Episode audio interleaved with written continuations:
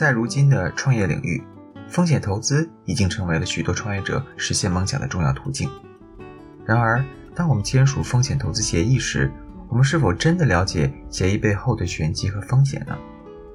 今天，我们将深入挖掘风险投资条款中那些看似简单却暗藏玄机的内容。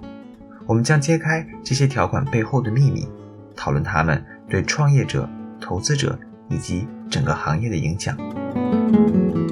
这里是牛油果烤面包。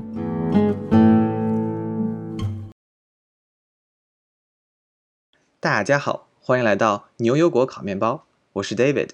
非常高兴能够和各位一起探讨今天的主题：风险投资条款中暗藏的玄机。作为创业者、投资者。或者对投资领域感兴趣的朋友们，我们都知道，风险投资在推动创新和经济发展中扮演着重要的角色。然而，在投资协议中存在着各种条款，它们看似简单，却往往隐藏着各种复杂的玄机。在本期节目中，我们再次邀请到了在硅谷工作的刘小笑律师，欢迎小笑律师。呃，主持人好，大家好，非常开心来到牛油果烤面包。这也不是我第一次来这个平台了，应该之前，呃，基本上每年牛油果烤面包都会邀请我一次，我之前已经来过两次了，非常开心再次跟大家见面。嗯，谢谢谢谢，小小律师的确是我们节目的老朋友了哈，因为之前他曾经在我们的节目上和我们一起聊过公司股权架构，还有创业公司期权等话题。这个小肖律师是一位非常资深的公司法和企业并购方面的专家，那么他在创投界拥有非常丰富的经验，对这个投资条款呢也有着深入的了解和研究。今天小肖律师将带领我们一起探讨这些条款背后的含义，以及它对我们创业者和投资者都有哪些影响，所以非常期待今天的这个对话哈。好，那小肖律师说到风险投资，我们都知道。他是把钱呢，就是投资到创业公司。那么这个风险投资它本身，它也不是为了做慈善，对不对？它是目的是为了收益回报。那么一般风险投资为了获得收益回报，呃，也就是说我们一般说的这种退出机制哈，一般是有哪些呢？最常见的退出机构的话呢，除了我们经常听说的 IPO，除此之外的话呢，就是并购，这两个应该算是比较经常听说的。但除此之外的话呢，还有几种，像比如说是股权转让，这个其实在现实生活中我们就可以认为说是叫做卖老股啊。我不知道大家有没有听说过这个概念，在这个呃中国的风险投资圈很流行卖老股，比如说是天使轮的投资人，他到了比如说到这个 A 轮、B 轮啊或者怎么之类的，他会把他的其中一部分老股给卖给这个 A 轮、B 轮的投资人，这种是一种对的叫股权转让，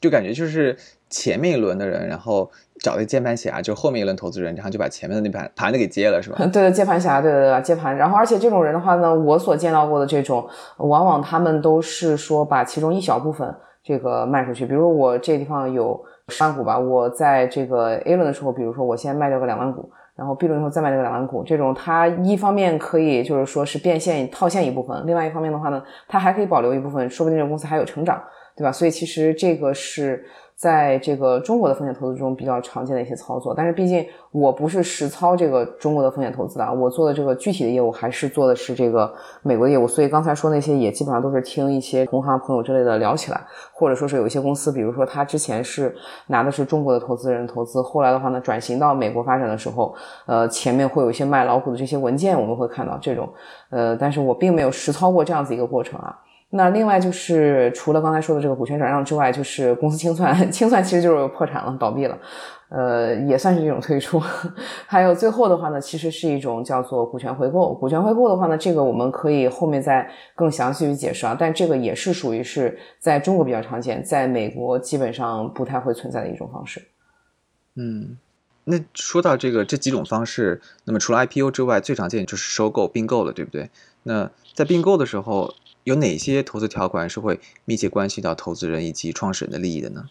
啊，这个在公司的这个被并购的时候呢，其实我觉得应该说。大家在公司被并购之后，最关心的就是并购完了之后，每个人能分到多少钱，对吧？不同的级别的投资人以及创始人，还有包括说是这个员工期权，分别能分到多少钱？呃，那么在这个时候的话呢，其实有一个叫做清算优先权的条款，就起到了非常重要的作用。大家不要被这个就是说清算优先权这个清算这个词儿产生一个望文轻义的一些偏见。像刚才我们说那个公司清算，那个是公司真的是倒闭没钱了。但是这个情况下，就刚才我们说的这个清算优先权这种清算，这个是一个非非常宽泛的这样子一个概念哈，可以就是说他认为他大部分说的都是公司在被并购的情况。呃，因为比如说。我可以举一个大概的例子哈，就是清算优先权的条款，它大概会怎么说？一般它都会说是，呃，清算优先权这个中的视为清算优先事件应该如何表达呢？它就是叫做出售公司几乎全部的资产，呃，合并重组交易，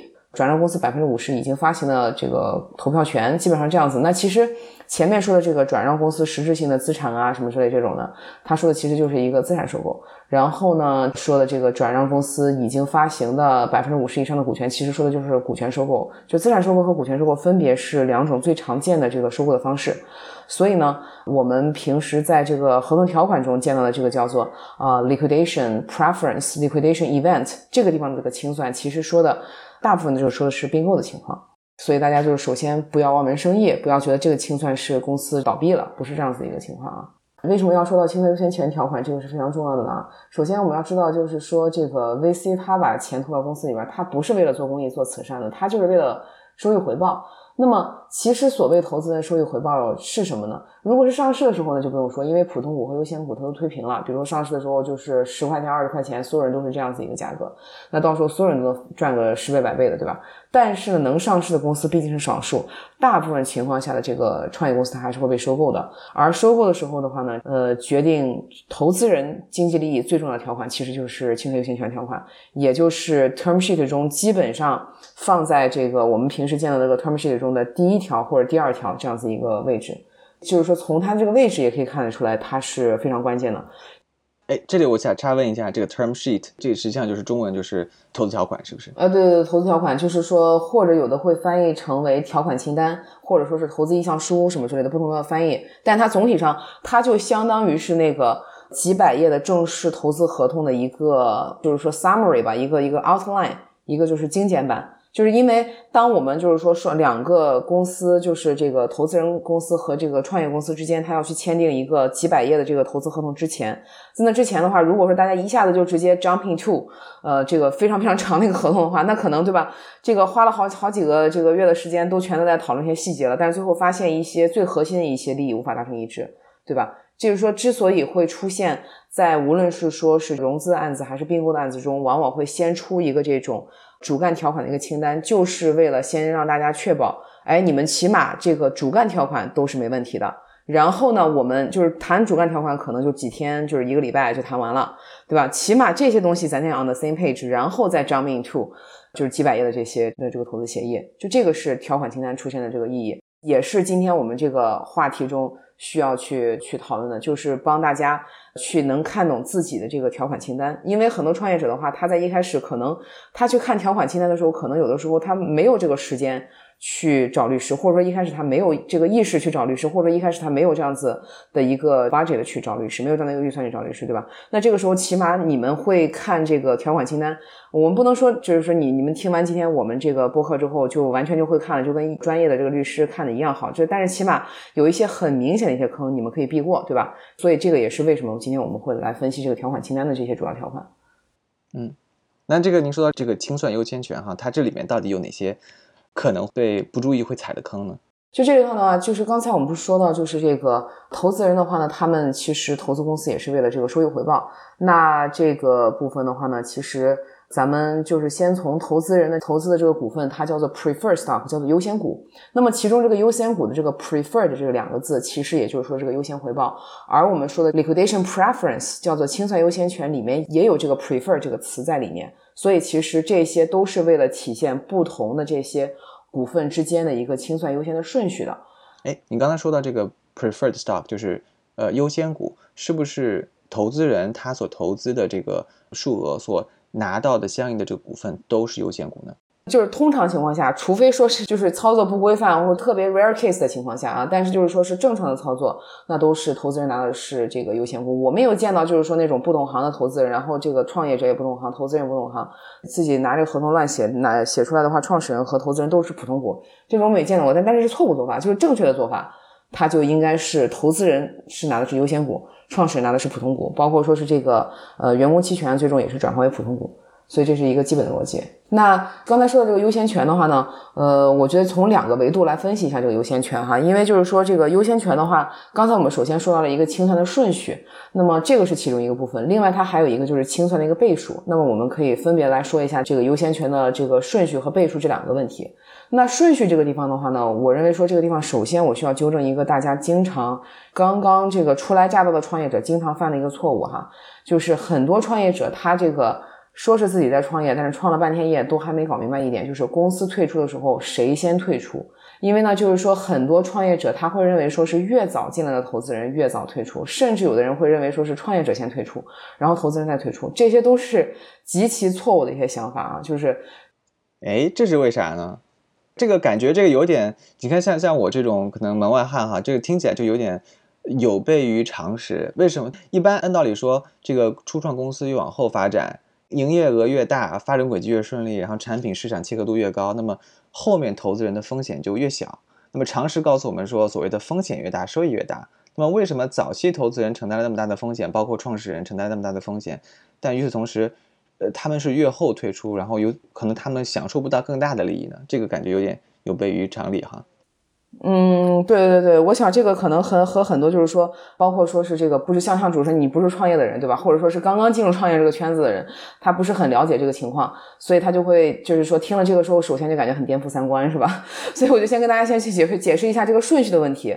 真正的这个顺序的话呢，其实是越晚进来的人越先退出。也就是说，比如一个已经被融资到 C 轮的公司收购了，那么是 C 轮的人先退出，然后 B 轮的人，然后再是 A 轮的人。再接下来是种子轮，再接下来天使轮，最后是创始人。就是种子轮和天使轮这个票，我我我也在插播一个小问题，就是说在中国的风险投资下，会认为说是。种子轮小一些，天使轮大一些，但是在美国的话呢，这个是天使轮小一些，种子轮大一些，这只是一个就叫法的问题哈，这个地方大家不要过于纠结哈。所以总体上来说，就是从 A、B、C 这这三轮来看嘛，我们可以就是跟大家很明确的说，是 C 轮先退出，B 轮再退出，A 轮再退出。这其实就是我们经常在创业领域中听说的 cash out 的这个概念啊。那也就是说，这是为什么我们经常也会在一些新闻上、这些媒体上面听说，就是这个创始人迫于投资人的压力。不得不将公司贱卖之类这样子的说法，其实也是因为越是往后面的话呢，投资人和创始人他们之间的利益也会逐渐逐渐的，就是说有一个分化，就会 diverge。因为就是像刚才说的这种创始人迫于投资人压力把公司贱卖的情况，大家就可以想象，如果说是公司可以卖到一个好的价钱，那么呃大家显然是都有的钱可以分，但是呢。之所以会出现这种创始人迫于投资人压力不得不将公司贱卖的方式，这种情况，就是因为，比如说这个公司已经到 C 轮了，那么 C 轮的投资人就会先想着自己的利益，那么他这个时候就会想说，起码如果以公司现在发展这个情况，我套现之后，我起码可以回本了，并且也有一个不错的一个回报倍数了，那么 C 轮投资人这个时候就会想说，尽力去撮合把这个公司给卖出去，而且尤其是。过了 C 轮之后，这个情况会非常的常见，因为大家要想的一个问题啊，就是说虽然每一轮投资人各自有各自的利益，但是呢，投资人的利益显然就是说，比如 A、B、C 轮的投资人之间的利益的这个紧密性，显然是比投资人这个团体和创始人这个团体之间的利益的紧密性要更紧密的，对吧？因为毕竟他们都是投钱的人，前面创始人的话他是出力，对吧？不出钱的人，而这个另外一点的话呢，就是在于说。就是轮次越为接近的投资人，他们之间的利益越为一致。就是 C 轮投资人肯定和 B 轮投资人的利益，相比于 C 轮投资人和 A 轮投资人之间的利益会更密切一些，会更紧密一些。因为就是说 C 轮投资人和 B 轮投资人之间，他们的进入的阶段以及他们的这个情况可能会更为接近。而且另外一个现实的因素就是说，当你进入到创业这个领域之后，你会发现说是。你的 B 轮投资人往往是你的 A 轮投资人介绍的，你的 C 轮投资人往往是你的 B 轮投资人介绍。这就是说，像我们现在大家经常听说一个向上社交，对吧？就是因为一个人他的能力毕竟是有限的，而且就是说，创业公司的发展过程中，他是需要就是说一个非常迅速的这么一个。就有点像说咱们这个现现在这什么肉食鸡 什么之类这种的，就是说快速这个填鸭式的这样子一个你一个这种的，就是说是灌输，然后让它迅速的这个长肉，赶紧就是说拉出去卖了，对吧？就这个咱虽然说是非常通俗的一个比喻，但是的确是这样子。牲口养肥了，就是要拉拉出去宰了，赶紧卖钱。对对对，就这种感觉。对，所以就是说，这个创业投资它不是一个 organic 增长，它不是像我们那种在这个什么草地上这个放养的这种的鸡啊、猪啊、牛羊什么之类这种的，它就是说属于是这种速成的这种速成鸡、速成猪、速做成牛这样子，对吧？它就是这样子一个一个过程。所以就是说，在这么短的时间之内，这个创始人他要想实现一个非常迅速的在资本这样子一个呃这个里面跨越阶级的这样子一个过程，他是必须要借助他的每一步的这个后续投资。人再给他介绍更加就是说是高一级别的投资人的，对吧？所以这个大家应该能够比较理解这样的一个环境。那么在这样子的情况下，那显然是就是说是你的不同级别的投资人，大家可以看看就是说是，比如说看个近十年、近二十年的这些上市公司这些数据哈，都会发现大部分的这个创业公司它都是经过了这么五到十轮的融资吧。基本上才能够真正就是说实现一个上市。我们说的上市是相对一个成功上市，可别说来个什么流血上市啊，或者说是什么这种亏本上市之类的这种，就纯粹为了就赚个吆喝那种不算哈。咱们就说是怎么着得是个呃 one billion，就是说是这个十亿美元的这种的级别的上市，这是一个相对来说还算是比较合格的这么一个独角兽上市这种级别啊。他们基本上都是会经历了五到十轮这样子一个融资之后的。那么大家可以想象一下，就是创业公司的发展寿命基本上也不会到十年，就是基本上也是五到十年，一年融一次资，这是非常非常迅速的一个发展的过程，对吧？所以在这样的情况下，必然会需要借，就是说是借助投资人力量，实现不断的一个迅速的阶级跨越的，对不对？所以就是刚才说了这么一个就是大的环境，大的一个背景。那么再说一下，就是像刚才主持人说到这个问题，哎，就听起来感觉好像就是越往后发展其实是越稳定的，对吧？风险越小的，那越往前发展的话，其实风险是越大的，对吧？但是其实要想的一个问题就是说，这个越往后发展的投资人，他们其实承担的风险。就是说，从投资人的角度来看，其实他们承担的风险更大，因为他们投资的这个金额是非常非常高的，而且很多情况下是往往是溢价于这个公司的这个就是说现有的情况。因为你们可以想象到，就是说公司如果说不是上市，就是说我们说的上市还是说是一个独角兽上市，一个合格的上市。如果不是上市，而是说是被并购的情况下，大部分情况下其实投资人也就是回个本儿。啊，或者说是一个非常少的这么一个一两倍的这样的一个回报，就基本上只有上市的情况下，投资人才有可能赚个什么十倍百倍，赚个盆满钵满。所以其实这个就有点像，比如说是咱们说的这什么房子在在高点的时候再进来的那个人一样。所以其实这个时候他承担的风险是比这个房子还在很便宜的时候，他到了这么一个地方，比如这个地方还没被炒起来。那大家可以想想，我举这个例子是不是就更有就是说是这个概念了？因为它越往后面的话，呃，就是说它其实赌的这个这个就是说是筹码会更大一些。即便那个时候公司的这个一个商业模型啊，就是说市场认可度更大了，但是毕竟就是说是有可能，比如说是这个公司就最后功亏一篑了，对吧？所以其实越往后，它的这个从资本的角度来看，它的这个风险是更大的。当然说，从创业者的角度来看，我们如果从创业者的角度来看，那创业者显然就是说是这个也是付出了非常多的一些这个风险。比如说，创业者他可能在这个公司上已经倾注他几年的这个青春、几年的这个心血，对不对？但是从资本的角度看的话呢？还他们还是会看认为说是这个处于一个公司一个高点，比如说是一开始创始人他是公司在零点零零零一这样子一个价格，比如说创始人只是即便是一个几百万股份的这样子一个股东，他只需要花什么几十块几百块钱买一个原始股就够了。可是后面的这个投资人的话，可能比如说到了下一轮，他就变成了几毛钱、几块钱，甚至是十几块钱、几十块钱一股。那么在资本的角度来看的话呢，是越往后的这个投资人他承受的风险是越大的。所以就是说，跟大家说一个，就是可能咱们在创业者的角度可能不能够理解的这么一个概念。的确是我如果去现场讲座的时候，尤其是说是去一些这个学校里面、高校里面讲座啊，或者说是一些这种比较早期的这种创业训练营啊，或者怎么之类的，他们很多人我一说这个是后进先出，他们都会非常惊讶，很多人也会 说是这个颠覆三观啊。所以就是说我也可以预料到，就是咱们的观众里面、听众里面肯定也会有一些人不是很理解哈。呃，首先你们是要了解这样子一个问题的。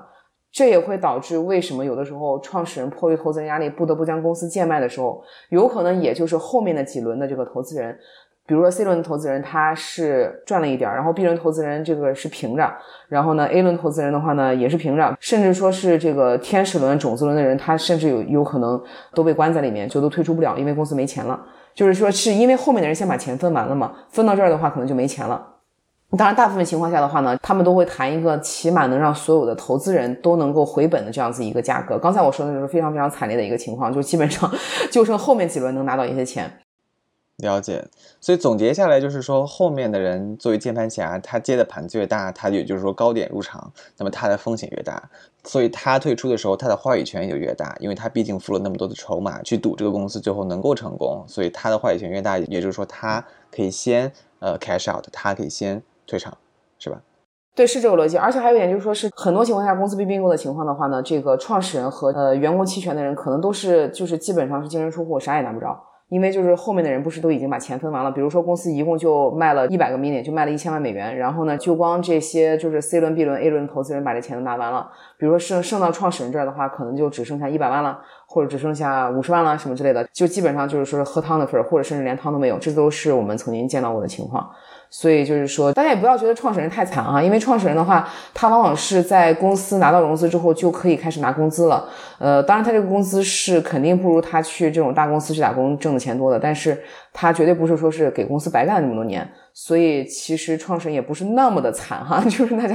也不要把这个就是说资本家想的太坏。嗯，刚才你提到这个创始人在这个一个不太成功的收购案里面，他可能最后分到钱并不多。那除了你刚才提到这个顺序在其中起到一个关键性的作用之外，还有没有什么其他的因素会导致这这么一个结果呢？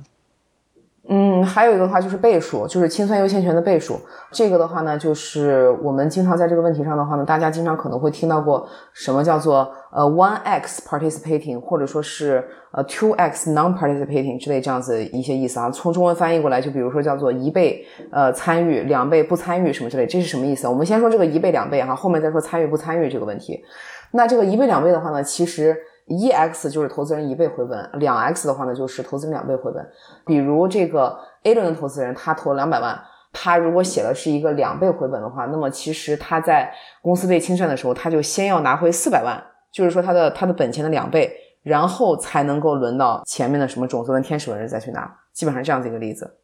然后呢，这个这个倍数的话，通常情况下的话，也是越往后这个倍数会越高哈。通常在美国的这个投资环境下。大部分的投资人他都会相对来说比较友好啊，他就会写一个一倍不参与，呃，两倍不参与，很少会有人就是说是喜欢写个什么三五倍什么之类的哈，不不太会有人这样子，就是一听是讹钱，对吧？像比如说举个例子，比如说 A 轮投资人是一个一倍的不参与，然后呢，这个 B 轮投资人的话呢是一个两倍的不参与什么之类的。但这地方还有一个规律哈，就是说越往后的投资人他要的条件就会越好，所以就是说大家会发现。后面的投资人他所要的条件都是会大于等于前面的投资人，所以比如说 A、B、C 轮三轮的投资人都在这里，它的条款里面的话呢，其实可以是说，比如说 A、B、C 轮他们三个投资人都是 E X E X E X，也有可能是 E X 两 X 三 X，也有可能是 E X 二 X 二 X，这都是有可能的。但是呢，不会说是出现这个 A 轮投资人是要了个两 X，然后 B 轮和 C 轮投资人反而只要了个一 X，这个是不可能的。就是说，这也是为什么我们说所谓的就是说是优先权，就是优先在越往后的人，他谈的条件，他的价格也会更高，他谈的条件也会也会更加优先。所以这个地方也是大家需要注意的一个规律。下面然后就是那个参与权，刚才我们不是也说到这个参与权吗？啊，那刘律师，你能不能给我解释一下，这个您刚才提到这个参与权是什么意思？参与权的话呢，就是说是在优先权的这个倍数的基础上，它还可以再有一次。与创始人以及其他的这些投资人平起平坐，再一次分配的这样一个权利，这个我跟大家解释一下，大家也会觉得更加颠覆三观。就是这个参与权的话，它有另外一个名字叫 double dipping，通俗的可以叫占两次。就是这个 deep 就是说是这个占一个什么酱料那个占哈，就是 double dipping，就叫占两次，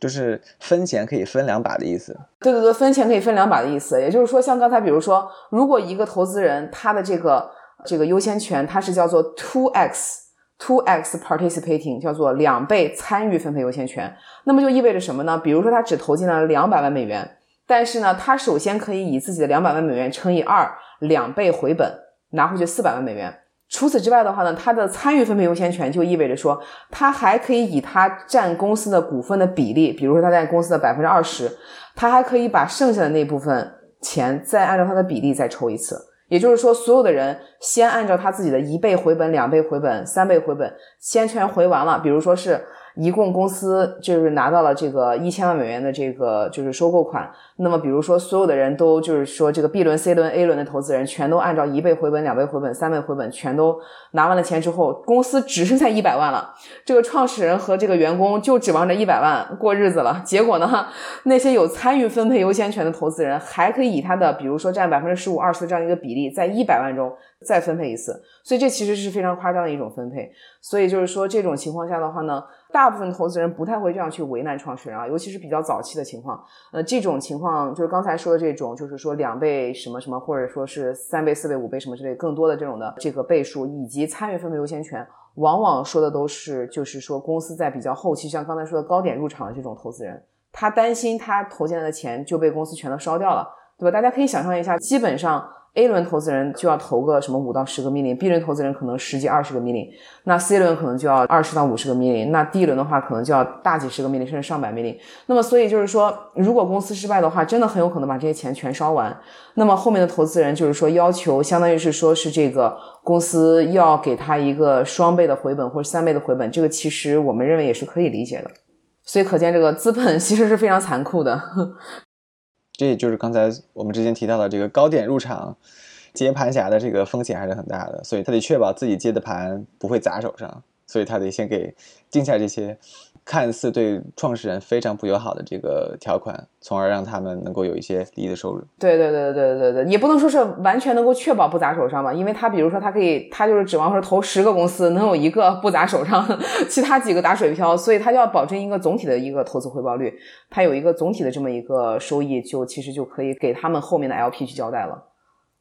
哎，刘律师，刚才你给我们介绍了，就是在并购的时候清算优先权是一个非常重要的条款，同时你也提到了。并购是 VC 推出一种形式。除此之外呢，还有股权回购。那你能不能给我们大家介绍一下什么是股权回购？对对对，股权回购的话呢，其实这个呃，我先说一下，就是像接着前面我们一开始开场白的时候说过哈，就是这个股权回购的条款的话呢，在中国的这个风险投资条款中非常常见，但是在美国不是很常见啊。不过因为呃，我们大部分听众可能是在中国创业，或者说即便在美国创业，也可能会接触一些这个中资背景投资人，所以可能会听到这个条款。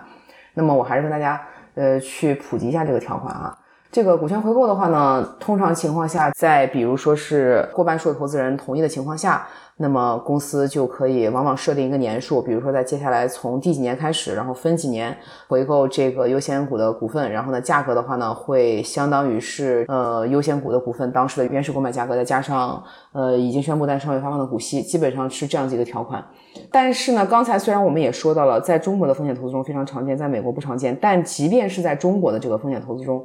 股权回购的条款可以说是几乎不会，也从来没有被执行过。这个可能大家又听起来又觉得很矛盾，那没有执行过，对吧？又没有用，那干嘛要放这里呢？对不对？这个我们就要说一下，那股权回购条款放在这里又有什么作用呢？哈，其实因为呃，VC 最担心的其实并不是说是初创公司烧钱完了，然后马上倒闭了，而是进入一种半死不活，就是 walking dead，就是活死人的这么一个状态。也就是说呢，它也能产生一定的收入，维持公司的运营，也没全把公司烧完，烧完钱，但是呢，却又无法成长到一个让大公司愿意收购，或者说是无法成长到，就更不可能成长到一个可以足够上市的这样子一个一个状态，就是一直是小利微利这样子的一个一一一个一个状态，就是说是这个自己也能养活自己，但是呢，绝对没有办法说是让投资人获得很大的回报。就这样子一个情况，就是你说你自己开个什么小面馆啊什么之类，你你这样经营还可以，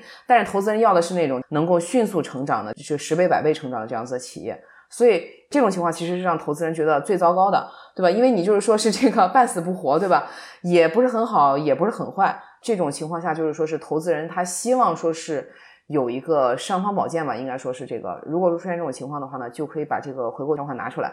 就是反正我就要退出。呃，然后而且就是说，最担心的这种情况下，就是创始人他也不想被收购，对吧？因为他首先他不能够上市，然后呢，他呢也不想被收购，他就觉得自己这样经营挺好的，就是说完全沉浸在一个忘我的情况，但是他就不去考虑投资人其实是希望这个公司赶紧有一个结果，去得到一个回报的。这个地方的话呢，我也跟大家介绍一个背景，就是因为投资人的投资放在这里，它不是无限制的让你去不停的用、不停的用的，因为这个风险投资的基金，它一般是会有一个十年的一个这个时间期限。大家应该听说过，就是说是风险投资基金真正来跟这个创业者对接的，其实是这些 GP，就是说是这个普通合伙人。但是这些普通人合伙人后面的那些真正出资的这些有钱大佬，那些这个隐姓埋名的有钱人，他们是 LP，对吧？那些人的话，他们相当于是把钱都寄托给这个 GP 身上。我们平时听说的那投资人，那些投资人他们不是真正有钱人，他们是帮那些更加有钱的幕后这个幕后有钱人去管钱的那些人。所以，真正在整个这个食物链最顶端的，不是投资人，而是投资人背后的大佬们，也就是 LP。呃，背后大佬，对对对对，那些人的话，就是说他们只想说是把这些自己，就是他们已经不想再就是说是去做具体的这些 day to day management 这些事情了。所以，其实他们是把钱放到基金里面去，然后让基金经理帮他们管。大家可以这样简单的理解哈。那么，所以其实真正来跟创始人去对接的那些投资人，那些投资人仍然也是一些帮这个真正的幕后大佬去打工的一些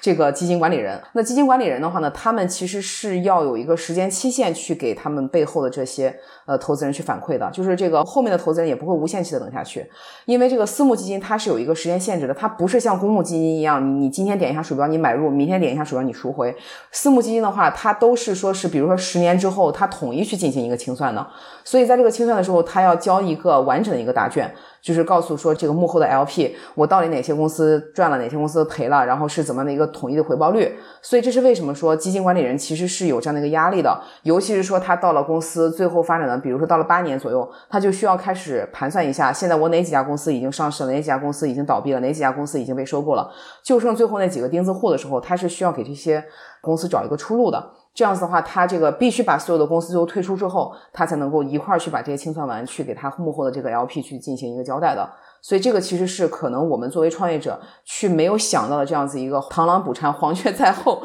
这样子一个更深层的一个原因在这里的。所以其实基金管理人他们背后也是有他们自己的压力的。那么有了这样子一个条款之后的话呢，就相当于是说是一个震慑力吧。就是说，如果说你实在发展的不好的话，那么我们就用这样的一个回购的条款。但是其实这个的话，相当于是说是最后一道防线了。通常情况下的话呢，投资人也就是说是基金管理人，他们往往就是说还是会去撮合一些收购啊，比如说他会介绍一些这个大公司，然后把这个呃小的这个初创公司给收购掉，就可能价格不是那么好，但是呢也可以卖出去。基本上是这样子一个情况，一般不太会用到这个股权回购的这样子一个条款。了解，所以说股权回购对于投资来说是一个最后的一个保险，一个防线嘛，不得已的一个办法。但是现实生活中呢，往往就是说是基金管理人还是会通过去撮合这个一些并购，撮合一些大公司，把这个现在这个就是半死不活的小公司给收购掉，可能就是卖的价钱不是那么的好。通常情况下会用不到，就是因为你这个就是说是这个收购这个东西怎么着都是一个谈价格的东西，对吧？就是一个价格的高低，怎么着是能谈到一个这个一个一个价格的，嗯。呃，那刘律师，除了我们刚才提到就是股权回购，还有公司并购的时候这些条款，有没有什么是我们创业者经常忽视，但是从你律师的角度来说又是非常重要的这种风险投资条款呢？对，说到这儿的话呢，其实我认为说应该是董事会条款哈。这个条款的话呢，其实是基本上我在很多平台分享这个关于。风险投资条款的时候，他们可能都不是会很感兴趣。但其实呢，当我告诉他们董事会的重要性之后，他们可能会也的确意识到，董事会的这个条款的确在这么一个两三页的这个 term sheet 中起到了举足轻重的作用。因为我可以先这样子去给大家分分类哈，就是基本上这个两三页的这么一个条款清单 term sheet 里面的话呢，差不多也就是十几二十条这个条款。而在这十几二十条里面的话呢，呃，基本上可以把它们都分成两个类型，一个呢就是叫做经济利益型的。呃，也就是说管钱的，还有另外一部分的话呢，是权利类型的，就是说是钱和权吧，我们就是分别这样子两个分类。而刚才一开始主持人问到那个清算优先权的话呢，它就是在经济利益型，也就是管钱的条款中最关键的一条。而董事会的条款的话，其实就是相当于是在管权的条款中最关键的一条。所以其实这一条的话呢，是。往往被创业者所忽视，因为创业者往往他就光看一个啊，估值是不是好，对吧？然后呢，投资人占多少比例？然后呢，我占多少股份，对吧？一般的投资人就是一般创业者，他可能会更关注这些数字上的东西。但是呢，董事会条款其实，在创业者拿到投资人投资的时候，可能往往是更难去改变，并且对公司影响来说是最大的一个条款吧？哦，为什么呢？我们先先说一下，就是说这个。董事会其实它的这个作用哈，尤其是在美国的这个风险投资中，董事会的作用其实是非常大的。呃，因为我们先说一下，就是说公司的这个管理层级哈，权力最大的显然是股东，对吧？shareholder。然后呢，第二层的话就是 board director，也就是说是董事会。最下面一层的话是 officer，也就是这些 C 什么 O、C 什么 O 之类，CEO、CFO、CTO 之类这些人。两头的人大家可能会比较熟悉哈，像这些 C 什么 O 的人，他们就是管公司每天的日常经营，对吧？他们管理员工，这个就是说产生新的产品，对吧？股东 shareholder 这块大家也比较熟悉，就是每年股东大会或者怎么之类做出一些最重大的表决。但其实呢，大家会发现，权力最大的这些人，他虽然说权力很大，但他管的事情非常的少，他只管最重要的几项事情，对吧？就年底开个股东大会表决一下。而这个 day to day management 这些人，就是 CEO、CFO、CTO 之类这些人，这些人的话呢，他管的事情虽然多，但他的权力比较小，对吧？他只能管一些日常的经营决策。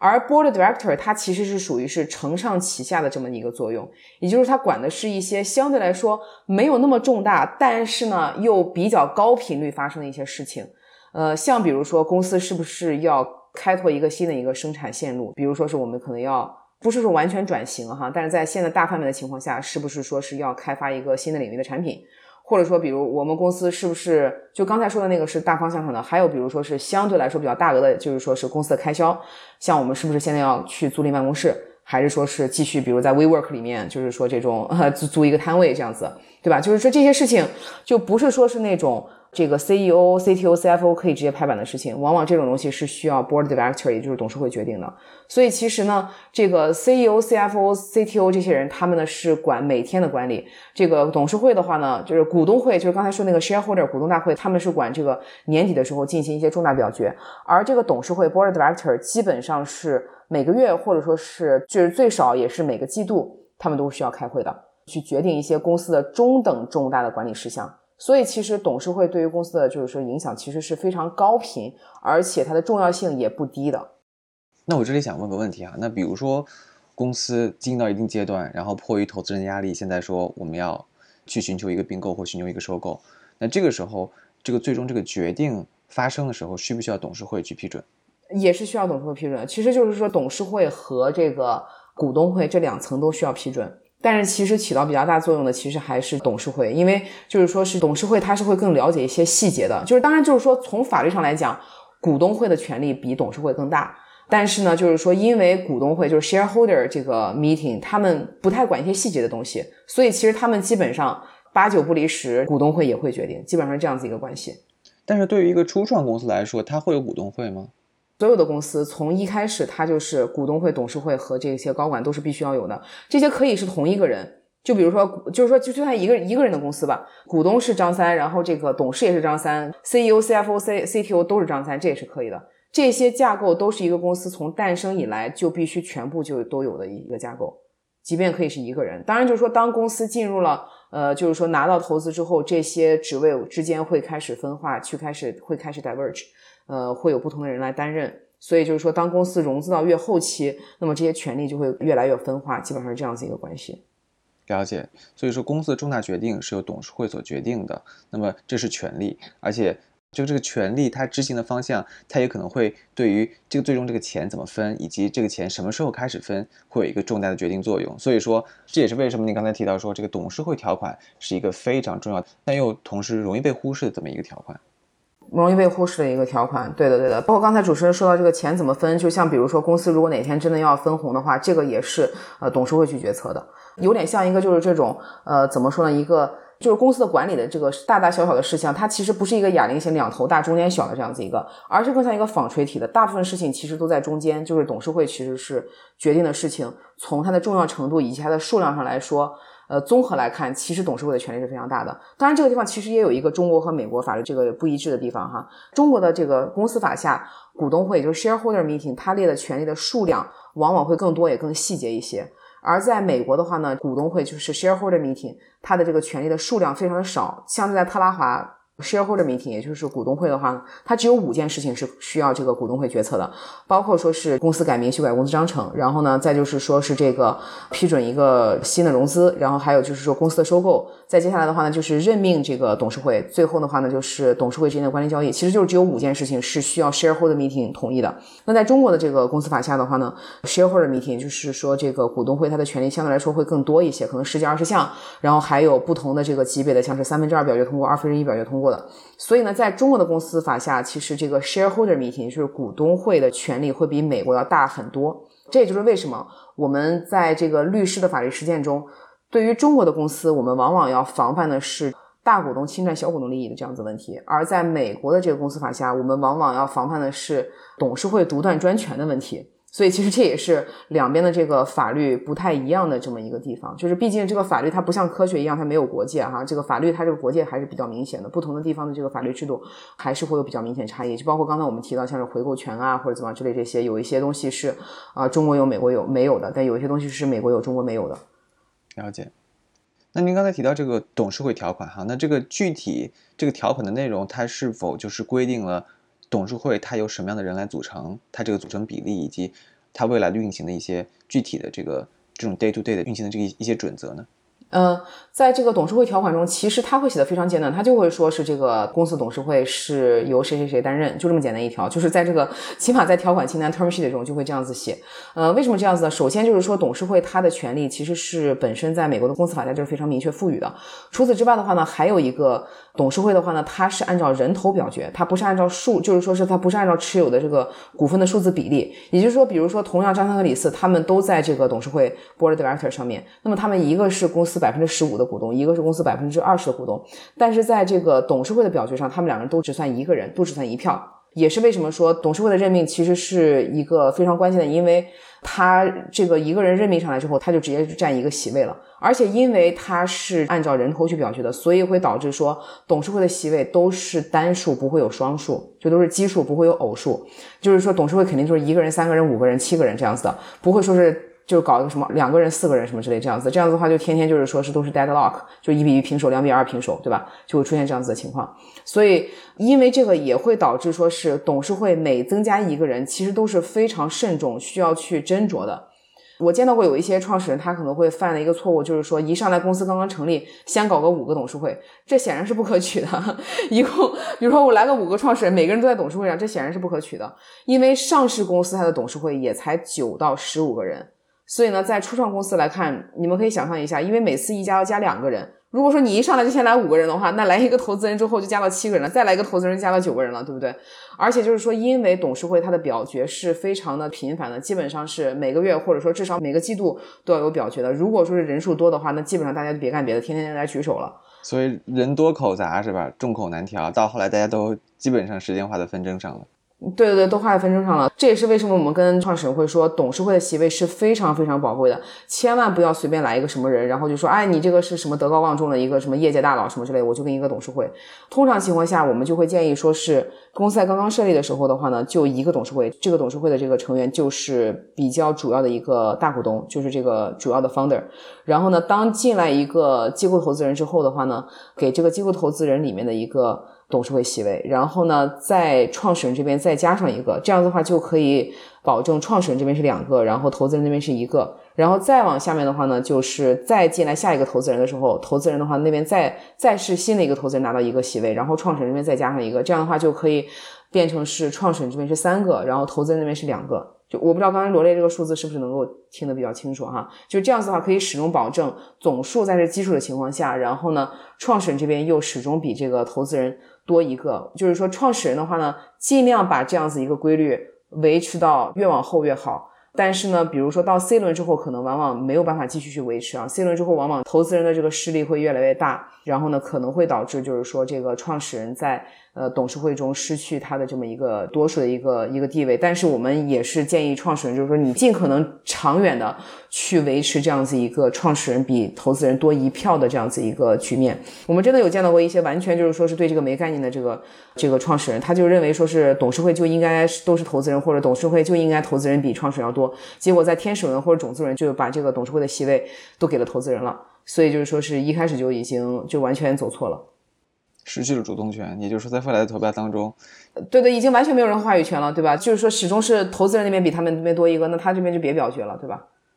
是的，是的。那我这里有个好奇的问题：这个董事会一旦在确立了之后，公司在运营的过程当中，出现一些特殊的情况，导致有人要退出这个董事会，那这个选举啊，这个怎么样替补，这个过程是由谁来决定的呢？呃，这个的话是股东大会，就 shareholder meeting。刚才我们说到三种不同这个职级的这个人的时候的话呢，我还忘了补充一点哈，就是说这三者之间的话呢，其实是一个相互诞生、逐级去诞生和罢免的这样的一个过程。就是最上面的这个 shareholder meeting，也就是说是股东会，它可以选举和罢免 board director，也就是董事会；而 board director 它可以选举和罢免它下面的这个 officer，其实是这样子一个关系，就像是比如说 officer 可以雇佣，也可以解聘一个普通员工一样。就有点类似于这样的一个关系，但是当然就是说，是因为这三个级别的人，他们都是非常举足轻重的，他不会说是非常呃任意独断专行的，就随便去解雇、随便去罢免一个人。就比如说是董事会，他不可能说是非常非常随意的去就直接把这个 CEO 给解雇了，对吧？因为毕竟 CEO 他管着公司每天大大小小的事情，如果把 CEO 给解雇了的话，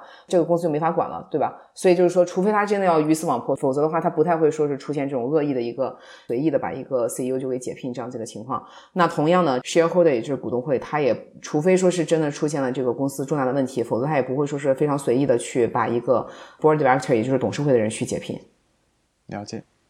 那刘律师，你刚才给我们介绍这个董事会以及它相应的条款哈。那从我自身的这个经历出发，我之前的前老板，他这个本身呢，从他的这个 LinkedIn 上履历来看，他有很多的这个头衔，他也是很多这种呃，因为他本身也做这个风险投资嘛，那么他本身呢也是做这个呃很多公司的这种初创公司的叫做咨询董事会的。那么这个咨询董事会跟您刚才提到这个董事会，它是同样的一种职能吗？他们在公司发展中是扮演同样的角色吗？啊，对对对，这个其实是经常大家这个创业者犯的一个误区。我觉得主持人问这个问题非常好，就是很多人他会把这个咨询董事会和董事会很混淆哈。就是说，经常会有人，比如说创业者，很多人他比如说是高校的一些毕业的学生，然后他会说把我的这个导师什么之类的，或者说我们学校一个著名教授就变成我的董事会了。但其实你们说的那个董事会，它叫咨询董事会，叫 board advisor，或者说叫做 advisory board 咨询董事会，或者说是。董事会顾问什么之类这样子的，但是呢，它并不是我们说的 board director。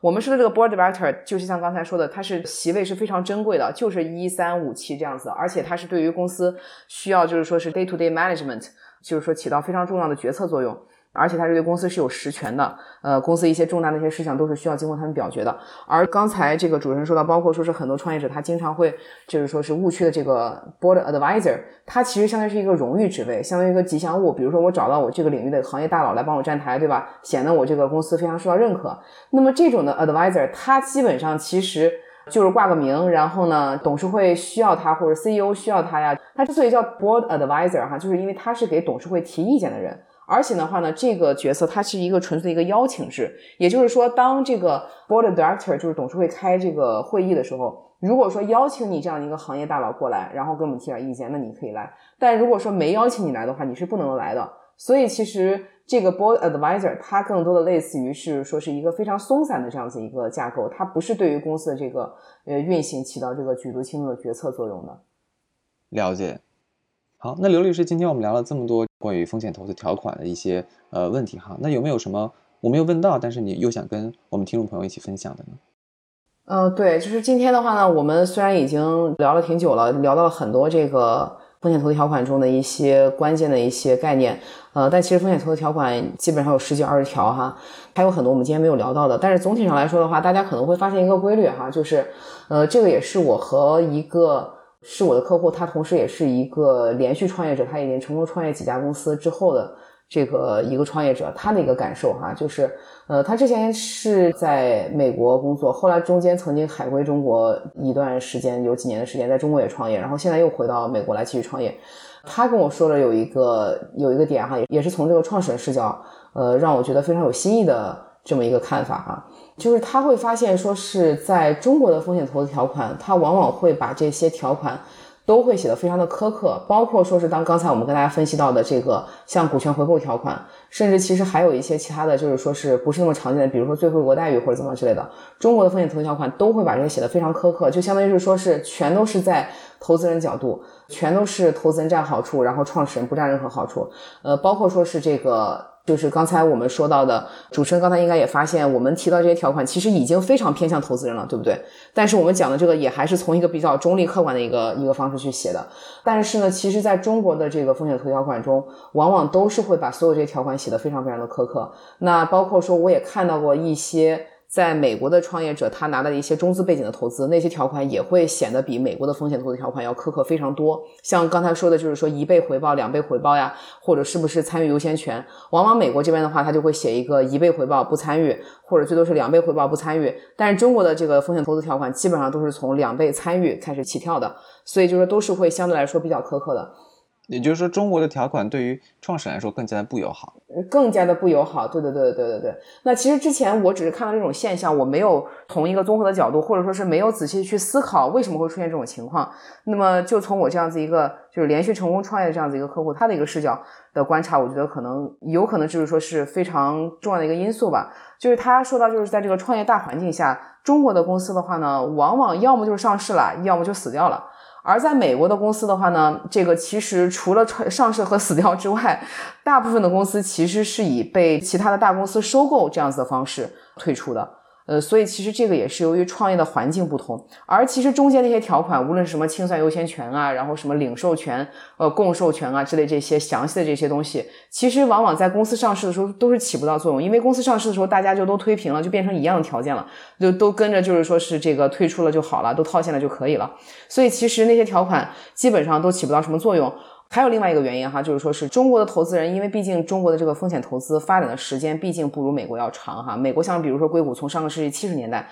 到现在已经五十年左右了吧，五十年了啊，差不多这样子一个发展。但中国的风险投资可能也就是最近十几二十年的事情。所以其实另外一个原因也是因为中国的这个就是创业者，他可能也不是那么能能够理解中间这些条款的一些概念，他基本上就只看一个融资额、估值什么之类这样一些条款。那么也就导致说是这个中国的投资人，他就把这个融资的估值可能会写得好一些，但是其他的那些条款都会写得非常的苛刻。所以其实这个也是双边的这样子一个不同的投资大环境导致的这个投资条款的风格不同。所以我觉得这是一个比较有趣的一个视角。